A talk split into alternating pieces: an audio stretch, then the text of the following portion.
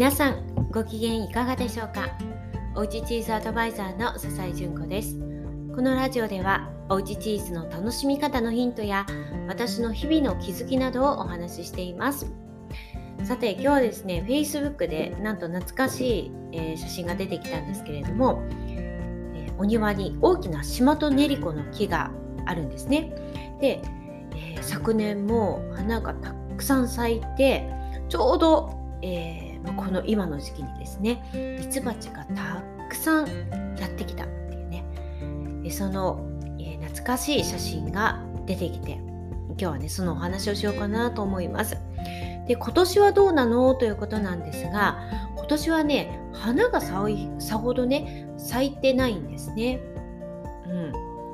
この辺り私はあまり詳しくはないんですけれども昨年一昨年はねかなり花が咲いていて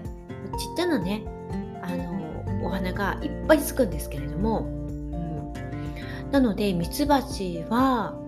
まあ、ちらほらねあのなんか偵察にやってきてるのかなっていうのはね他にもお花があるので、まあ、いるっちゃいるんですけど あの今までのようにたくさんはいないんですね。で、まあ、例えばもう去年もね写真を私頑張って撮ってたんですけどもうこの時期になると朝。割とね私はもう5時起きしますので5時から6時の間に水やりをしに行くんです。あのお庭のお花とかね木とかに。でそうするとパッと開けるとふわっとねめちゃくちゃ甘い香りがするんですね。お花の甘い香りがしてこんなにこうお花あったっけなって思うぐらいにお庭に充満していてすっごくびっくりするんですね。でそんなに華やかなねお花でも何でもないので、うん、まあそうですねあの木になるお花なんてすごく地味な感じなのでお花に香りがあるのかっていうのもねあまり気にしたこともなかったんですけれどもこの時期になるとふわっと甘い香りがしてもう開けた瞬間に扉を開けた瞬間にふわーってくるんですね。そしてそれと同時にブーンというね羽音がすごいという、うん、結構ね初めての時はもうびっくりしましたね。ううわどうしようっていう感じ、うん、だったんですけどね、うん、であとこのねお花の香り。まあ多分ねミツバチたちがもう本当にたくさん集まってきてせっせとね蜜を吸っている。からあの香りがね立っているんだと思います。ちなみにあのお昼ぐらいにねなっててふと行くともうねミツバチたちいなくなっていてすると香りがね全然立ってないんですね。いやーすごいなーって思います。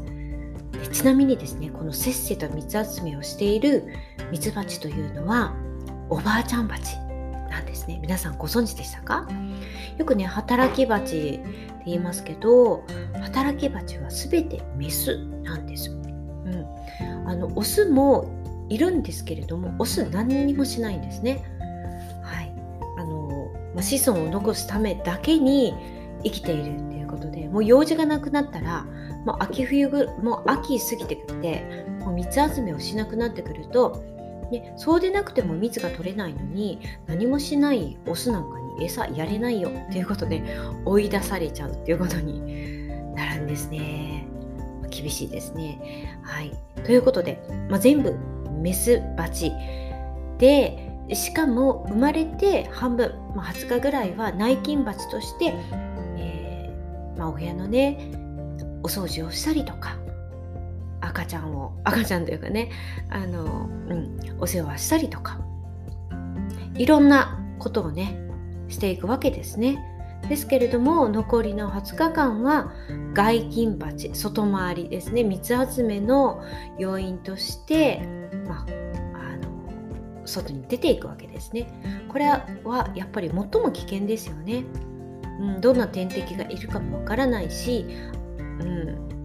なんですけれどもあえて、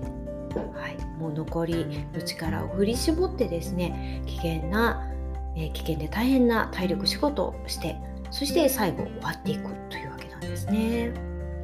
うんまあ、死ぬ時はね絶対外なんですよ。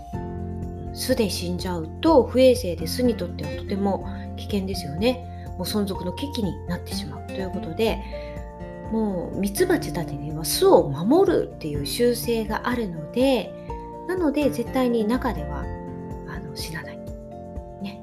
あのトイレも外だし、うん、で例えばですねあのま先ほども言いましたけれどもブンブンねミツバチが 家の周りにいるとうわどうしようってねミツバチを何にも知らない時は慌てふためいていたんですけれども、まあ、何のために来ていて、まあ、ミツバチってどういうものなのかっていうのを知ると、まあ、そんなにねあの怖いものではないしけなげにもう思えるしねもう頑張れって応援したくもなります。おばあちゃんバチね頑張ってるねって頑張れって、うん、思いたくなりますし、うん、でそれにあの怖いっていうのもねちょっと違うなーっていうのがもう分かっているので今そのねあのビビることはないというか。何もしなければ特に何もされない、うん、だってですねあの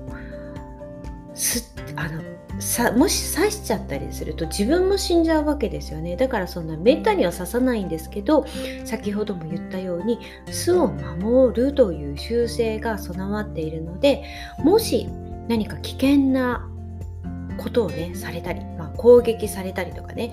危険を感じたりすると巣が危ない。っていうので、まあ、自分が刺してね、まあ、死んじゃう。その代わり巣を守る、まあ、そういったこともあるんですけれども何もしなければあの蜜を吸ってね帰るだけなんで、まあ、あの余計なことをしなければいいっていうのが分かってるのでね、うん、とはいえねあまりたくさんいてその中でいるとねまあ何も怖くないかっていうとねいつこう紙の中に入られるかとか思うとね怖いんですけど、まあ、ちなみにあのこの黒い紙とかね目とか、まあ、日本人は特に、ね、黒いですけど、えーまあ、ミツバチにとってはねなんかクマみたいにあの自分たち危ないって思う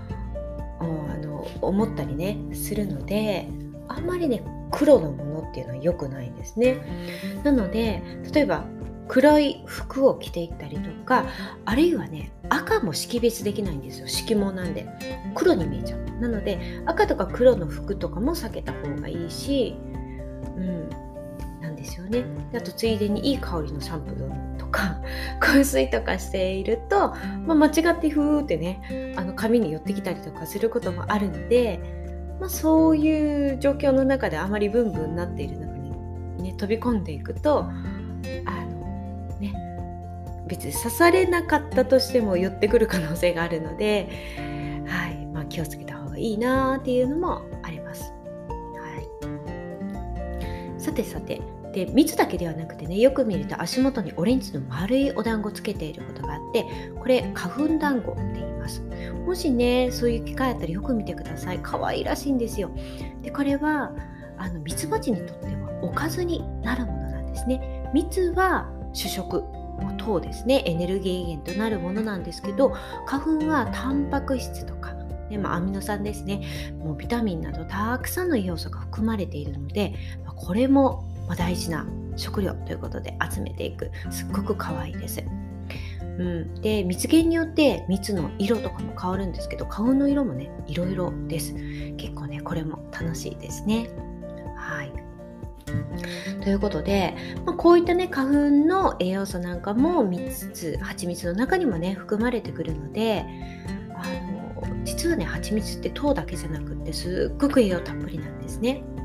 で一度皆さんね全く異なる蜜源のもの、ね、お花が違うもの